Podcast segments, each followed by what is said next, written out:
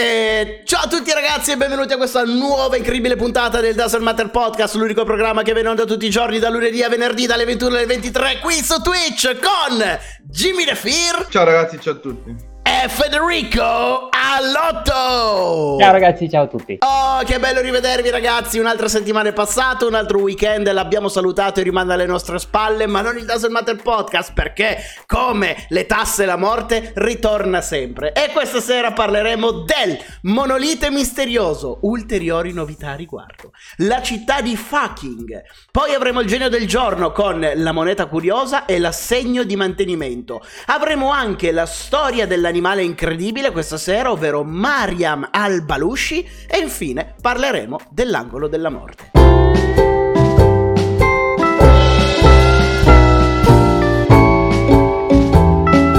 Dicevamo, parleremo di nuovo del monolite misterioso, ne abbiamo parlato la scorsa settimana più volte. Vi ricordo che è comparso dal nulla nel 2015 nel deserto dello Utah. L'ultimo aggiornamento in cui ne abbiamo parlato si ipotizzava che si trattasse di un'opera d'arte realizzata da McCracken, un artista morto nel 2012. Oggi ne riparliamo perché abbiamo promesso di aggiornarvi sugli sviluppi e effettivamente un aggiornamento c'è. Il mistero si infittisce ancora di più. Il monolite è scomparso nel nulla, ragazzi. Ciao futtero. È scomparso nel nulla. Allora, alcuni utenti di Reddit che hanno scovato l'ubica- l'ubicazione esatta si sono recati sul luogo la notte del 27 novembre e il monolite non c'era più. Ad aumentare il mistero e a far crescere ancora le domande riguardo a questo monolite è nessuno sa come sia potuto accadere, che qualcuno trafugasse tre metri di monolite senza essere visto da nessuno, tenendo presente che la zona era sorvegliata dal Dipartimento della Sicurezza dello Utah. Quindi anche se solo futtivo, come hai detto tu, Jimmy, è difficile come, come ipotesi. Ma niente, è difficile Però... come ipotesi. Fra, fammi spiegare a me che sono del mestiere. Ma era sorvegliato dal Dipartimento della Sicurezza. Mi fai spiegare a me che sono del mestiere? Perché le banche non sono sorvegliate o sono. cioè, fra. Sì, però. Rubano. Ci sono, ci sono i video allora, eh, partiamo dal presupposto che se pensate che sia stato il Dipartimento stesso a farlo sparire, vi sbagliate di grosso, perché anche loro non hanno la minima idea di dove sia finito. E adesso è, è stata. Una, una, scala non ce l'hanno. Italiana, Beh, soprattutto. Era per vedere quanto è alto, non devono arrivare in cima. Beh usare un metro, cioè scusa, di partire Esattamente, non cioè, possono prendere una scala e tirare un metro, no? Ma non è cioè. che volevano prendere e per le fo- nelle foto per far ah, vedere no. in proporzione umana quanto è grosso. Vabbè, metti un metro accanto. Ok, ma non ce l'avevano il metro. La gente normale non gira con il metro in tasca. Magari loro sono due nani, tu non lo sai. Cazzo, il Dipartimento della Sicurezza, cazzo fa? Quanto è grande il monolite? Tanto.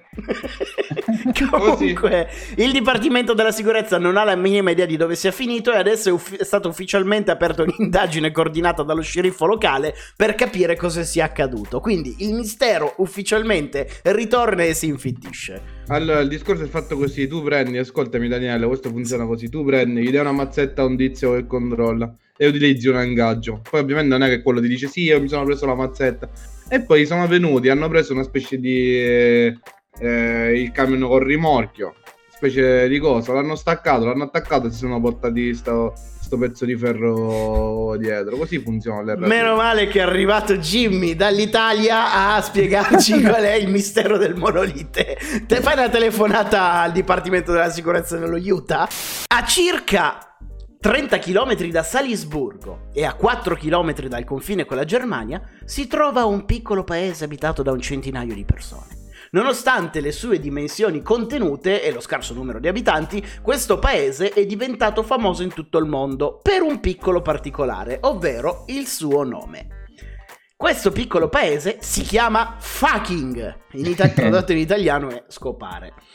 Il nome gli è stato affibbiato nel XVIII secolo e in lingua austriaca deriva dal suo fondatore, il signor Foco, e da lì allora in suo onore hanno chiamato il posto fucking. Negli anni questo paese è stato assalito dai turisti che non vedevano l'ora di scattarsi le foto vicino al cartello d'ingresso. Pensate che i cartelli di questo paese sono i segnali stradali più rubati di tutta Europa.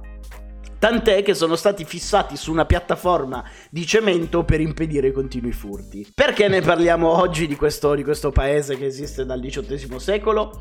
Perché c'è una svolta. Stufi di essere lo zimbello di internet, il sindaco ha annunciato che dal 1 gennaio 2021 il villaggio cambierà nome. Quindi dal prossimo anno fucking non esisterà più, sparirà per sempre e si chiamerà Fugging.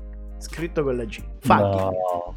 Sai quanto ah. valgono poi i cartelli lì? Poi? No, no, ma aspetta perché c'è una svolta sulla svolta. In slang americano la parola fugging è la fusione di fucking e hugging, quindi abbracciarsi in modo molto intimo. Probabilmente passeranno dalla padella alla braccia adesso cambiando il nome. Beh, però Quindi... fucking è più bello. Fucking è assolutamente più bello, ma eh, secondo me è stata una mossa stupida perché comunque raccoglievano talmente tanti turisti che ne giovava al paese e il sindaco ha avuto la brillante idea di cambiare il nome.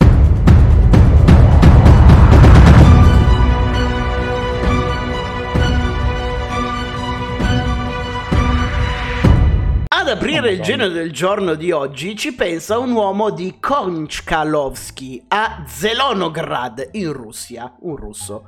L'uomo si è recato in ospedale perché da alcuni mesi non riusciva a respirare dalla narice destra. Questa è una foto di rappresentanza, non è lui. Così, sottoponendosi ad un attacco, è venuto fuori che il passaggio nasale era completamente bloccato da un corpo estraneo rotondo. A quel punto l'uomo è stato colpito da un'illuminazione e ha detto ai medici Forse si tratta di una moneta.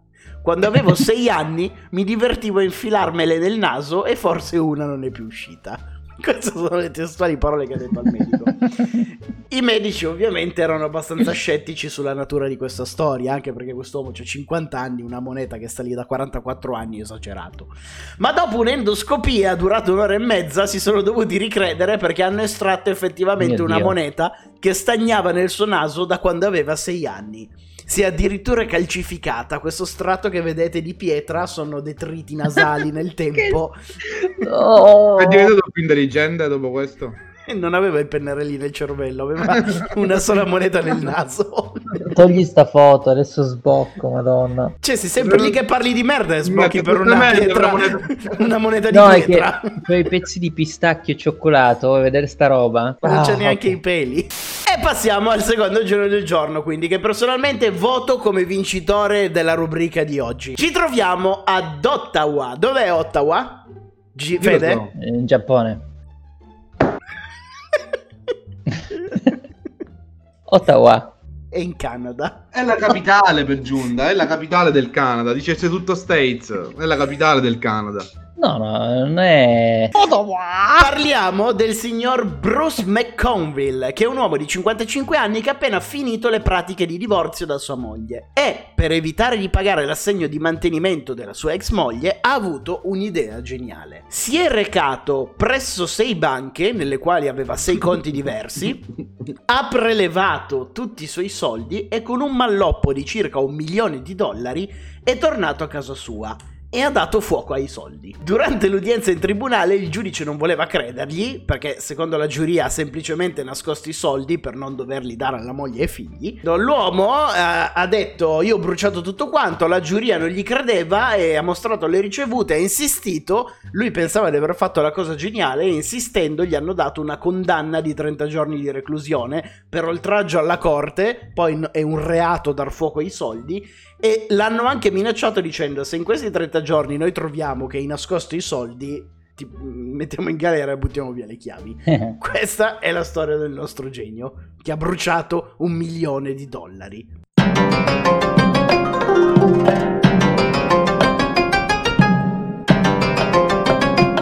La storia dell'animale incredibile di oggi, più che riguardare un solo animale, riguarda la storia di una signora Mariam al-Balushi, una donna dell'Oman. Dov'è l'Oman, Fede? Eh, lo Giordania. In Arabia. Non è Giordania? No. Vabbè, ci sono andato vicino, dai. È un'altra nazione. L'Oman no? è proprio una nazione, è uno stato, non è un... eh, È come dire dove si trova la Spagna, Portogallo. Vabbè, Eh. come se anziché Austria, Germania, siamo lì. Allora, la storia è molto semplice. Nel 2008 il figlio di Mariam è tornato a casa con un gatto persiano come animale domestico. Mariam non era affatto felice della cosa perché non voleva animali per la casa. Oltretutto le giravano anche le palle perché alla fine se ne doveva prendere cura lei visto che il figlio se ne sbatteva. E indovinate un po' che cosa ha fatto la signora Mariam per risolvere il problema del gatto? Se l'è mangiato. Secondo te, Fede? L'ho mangiato. L'ha ammazzato e l'ha fatto mangiare al figlio. No, si è affezionata talmente tanto al gatto che ha deciso di prenderne altri. Ha dato asilo a gatti randagi che hanno iniziato a riprodursi molto velocemente finché ad oggi la signora Mariam vive con più di 500 gatti in casa.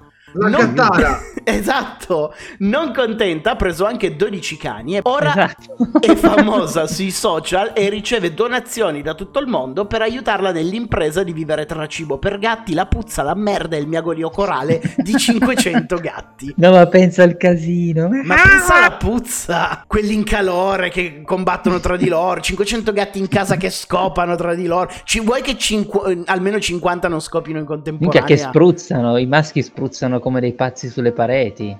Pensa che vita orrenda, questo è felice. Non voleva un gatto, ma 500 sì.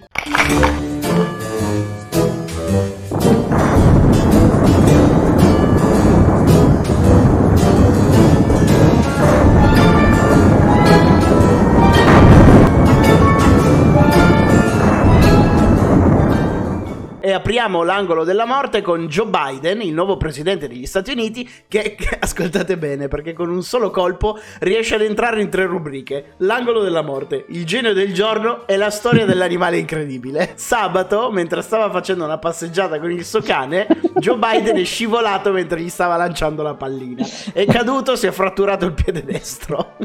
Quindi un grande applauso all'uomo che ha iniziato il suo mandato con il piede sbagliato. Tornano i VIP contagiati dal Covid, come stavo dicendo, nella nostra rubrica e oggi diamo spazio ad Orietta Berti, risultata positiva ma asintomatica al coronavirus. Ha dichiarato che non ha la minima idea di come si sia infettata. A salutarci definitivamente invece Mario Lavagetto, morto a 81 anni, era uno dei più importanti critici letterari italiani. E a Esatto. chiudere l'angolo della morte di oggi ci pensa Dave Prose. No. Ha terminato la sua vita ad 85 anni ed è stato celebre per essere l'uomo dietro Darth Vader. Nella prima trilogia di Star Wars era l'uomo nascosto dentro l'abito di uno dei cattivi più celebri del mondo del cinema. La live di oggi finisce qui, noi ci vediamo domani alle 18 su YouTube con questa puntata rimontata, domani sera alle 21 con una nuova puntata del Doesn't Matter Podcast